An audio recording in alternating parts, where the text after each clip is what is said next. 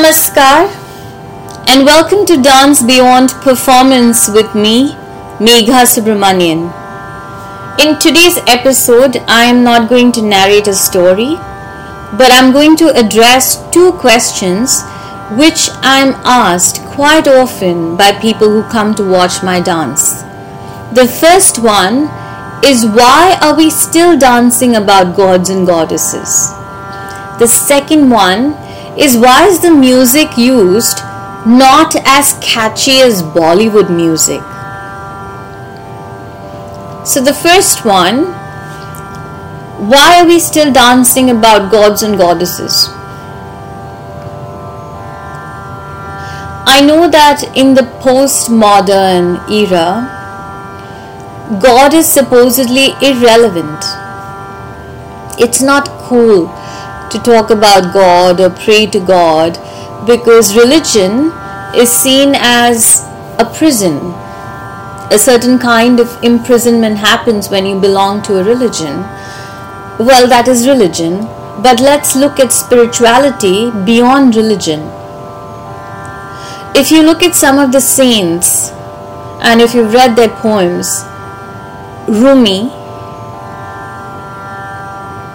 Khayyam, Muktabai, Janabai, Soirabai, Akka Mahadevi, Mirabai, if you read any of their poems or bhajans or abhangs, they, they have a certain spiritual relationship with God or a higher being. Now, there are several ways to approach this higher being, two of them being from the philosophy of Dvaita and Advaita. Dvaita meaning duality, Advaita meaning non duality. What does Dvaita say? Dvaita says that there is a higher being who is God and I am a lower being and I want to aspire to unite with that higher being. That is the philosophy of Dvaita. That God and I are separate. Whereas Advaita says that God and I are the same. So when I uh, connect with my higher self, or my inner being, or my soul, or my spirit, you can call it anything. That is basically you connecting with light, with the source where you came from. We are all connected. Where does that come from? Because we're all coming from the same source. That which gives me life gives life to this table, to this phone, to the to um, the bed, to, to the TV, to the remotes, that which gives me life, gives life to everything around me. So if you want to, if you're an atheist, you can approach it from that point of view.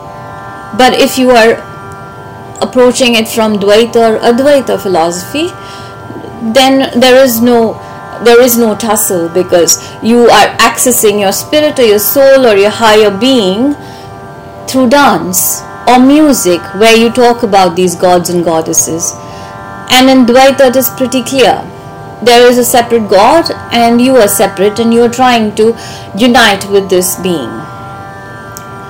So finally, I guess Advaita ends in uh, Ad, uh, so, so finally Advaita and Dvaita are kind of related because the starting point and the ending point are kind of you know similar. Like when you start with Advaita with non-duality but you're recognizing the duality that I am not in touch with my inner being yet but I'm trying to access it.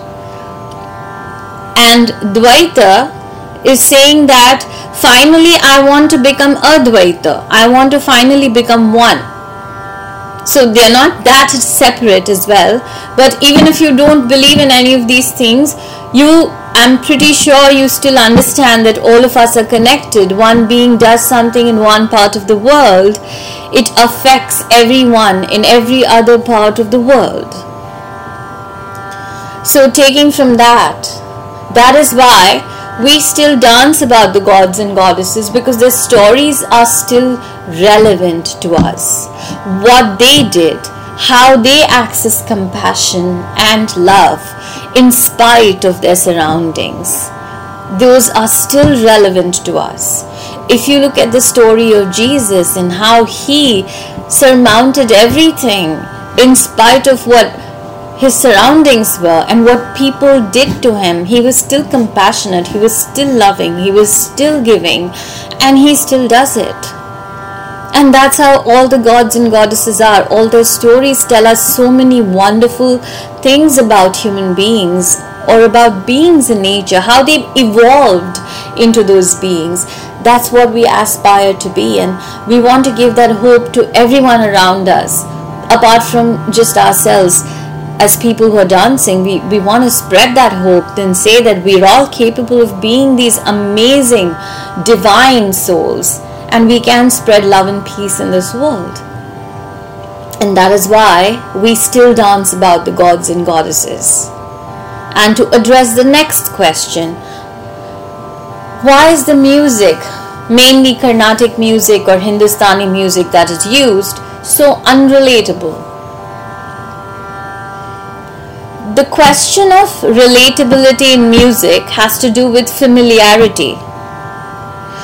If you take a person who has grown up on Bollywood music or Punjabi music or say some or some Indian folk music and you make them listen to jazz or blues or opera or western classical they will find all of these forms unrelatable. They might find even hip hop and jazz and um, rap music unrelatable, blues unrelatable because the instrumentation, the pauses are so different in each of these styles of music. Similarly, it is in Carnatic and Hindustani. The rendering styles are very different, the pauses are different, the way emotions are addressed is very different in both of these styles of music as well. Whereas if you look at ghazals or uh, dhrupad um, or any other kind of folk, Indian folk music, the rendering is so different. The voice quality itself is very different.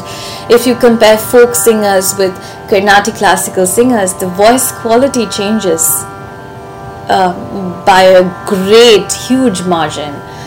So I would say that if you familiarize yourself with Carnatic and Hindustani classical music, you will learn to appreciate it. And similarly, if you familiarize yourself with opera or Western classical or jazz or blues or hip hop or rap, you will start again appreciating it. So it's the question of what you are familiar with. If you are familiar only with Hindi songs, Hindi film songs, then that's where your familiarity will begin and end. But if you open your minds to other kinds of music, then you will be able to appreciate those as well. So it has less to do with the music as much as it has to do with you I, I know this because for a long time uh, I have not been able to relate to um, rap music or um, say opera or uh, sometimes even uh, blues I cannot relate to all of them or jazz or any kind of western instrumentation was very unfamiliar to me because I was so entrenched in Carnatic and Hindustani classical so I found everything very unrelatable. But as I kept listening to them I started appreciating the nuances of those kinds of music as well. So it's just us. It's not the music because the music is divine and um, it's just sounds. And the sounds are strung together differently in different forms of music. The lyrics are after a point irrelevant. Because what you're listening to is swar. Swar coming straight from the nabhi from saraswati. And those swars are just strung together in different ways. And it's so beautiful to see that the same set of notes are rendered differently in different countries if you listen to African sounds, they are so different from Arabic sounds. We are all using the same notes, but we are just using them so differently, and that tells us that we know so little about sounds. We're still figuring out, of course. I mean, physics has only done so much, and there's so much more to know in terms of sounds and movement. So let us not limit ourselves and say that, oh, I can't relate to this music. Let's open our minds and say, okay, how many forms of music can I possibly relate to? How many sounds can I absorb in my body? How many universes am I going to open myself to due to these amazing sounds that exist in the world? So that's all I have to say today. Let's let's open our minds to divinity. Let's open our minds to various sounds and allow saraswati to come and talk from our nabhi. Nabhi is nothing but where your manipura chakra is. So that's where saraswati resides and that's why people say when you go in for theater when you go in for vocal training they say speak from your stomach because that's where Saraswati resides and that's where you can actually have control of your breath. When you breathe that deep, your voice quality is amazing. So, thinking of Saraswati, may she give us the knowledge and the mind to open ourselves to everything.